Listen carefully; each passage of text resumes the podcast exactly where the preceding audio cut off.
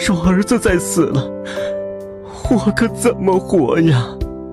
唉，这是他的命，命由天定，我又有何办法？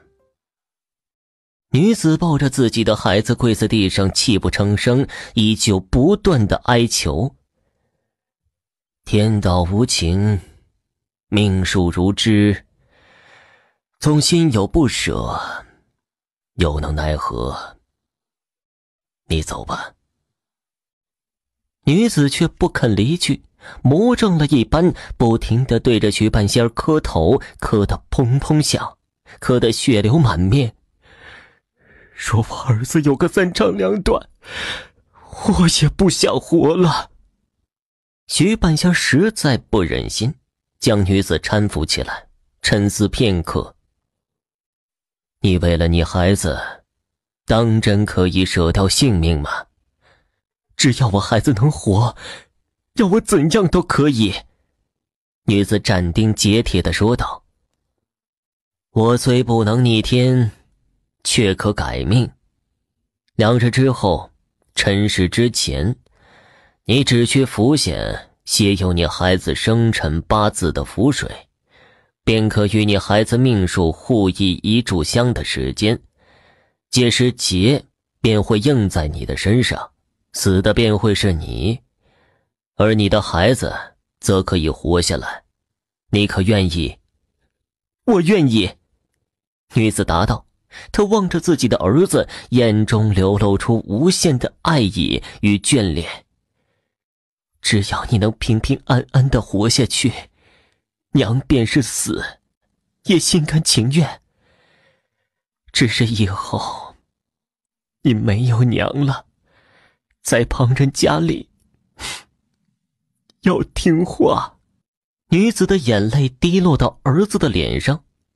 女子替他轻轻擦拭，此情此景让徐半仙动容不已。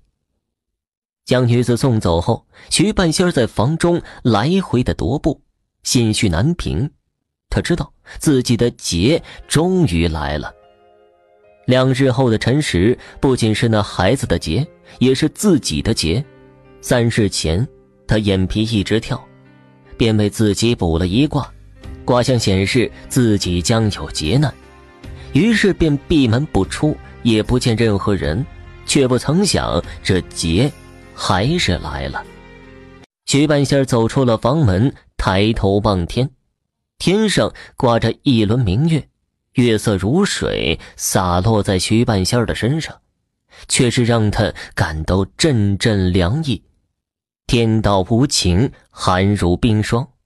自己也只能以这腐朽之身化为星火，以暖他人。两日之后，那女子带着气若游丝的孩子来到徐半仙家门口，却怎么也敲不开门。眼见辰时已到，女子心急如焚，不断的撞门。过了许久，方才将门撞开。然而进屋一看，却愣住了。只见徐半仙儿已倒地身亡，桌子上放着个瓷碗，碗中尚有残余的符水。而这时自己的孩子渐渐醒了过来。此时辰时已过，女子顿时明白了一切，对着徐半仙的尸体放声大哭。之后，她将徐半仙好生安葬，带着自己的儿子。在其坟前恭恭敬敬地磕了三个头。好了，听众朋友，本集播讲完毕。